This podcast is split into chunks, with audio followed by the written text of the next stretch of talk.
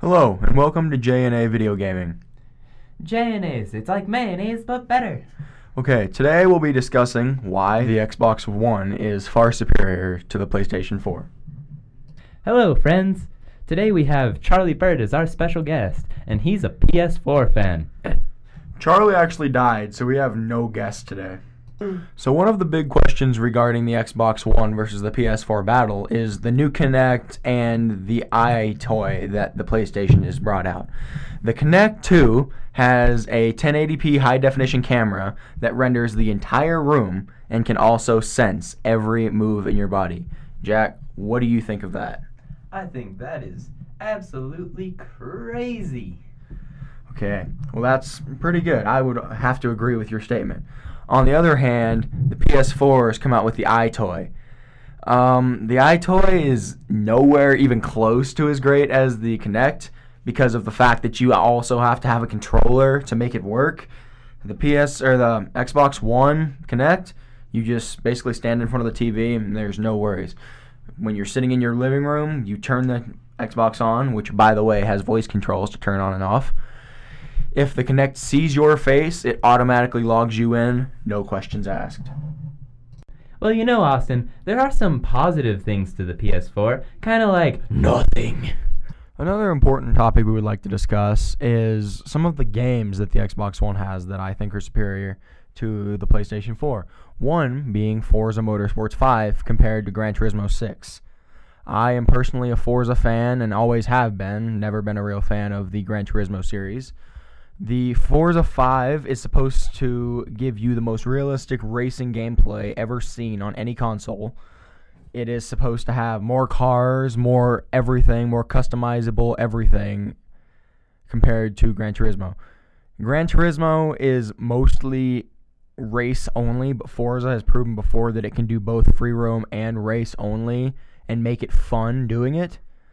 Forza also has the reputation of being the number one driving simulator out of any game that's ever been made due to the fact that they use actual statistics based on tests that they either do on the game development like area wherever they're developing the game or just world statistics.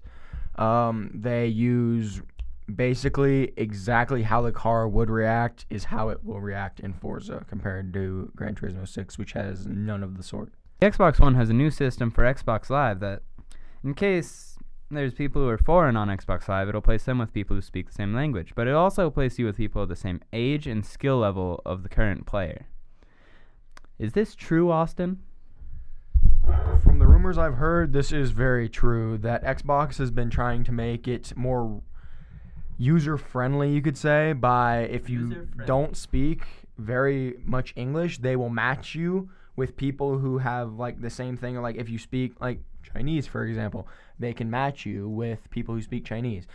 If you're not that great in a game and you decide that you want to play that game online, it will match you with people of your skill level and the way that you've been known to talk.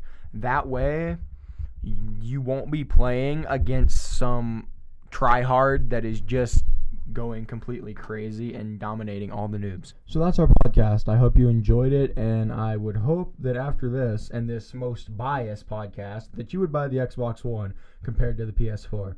Thanks, and have a great day.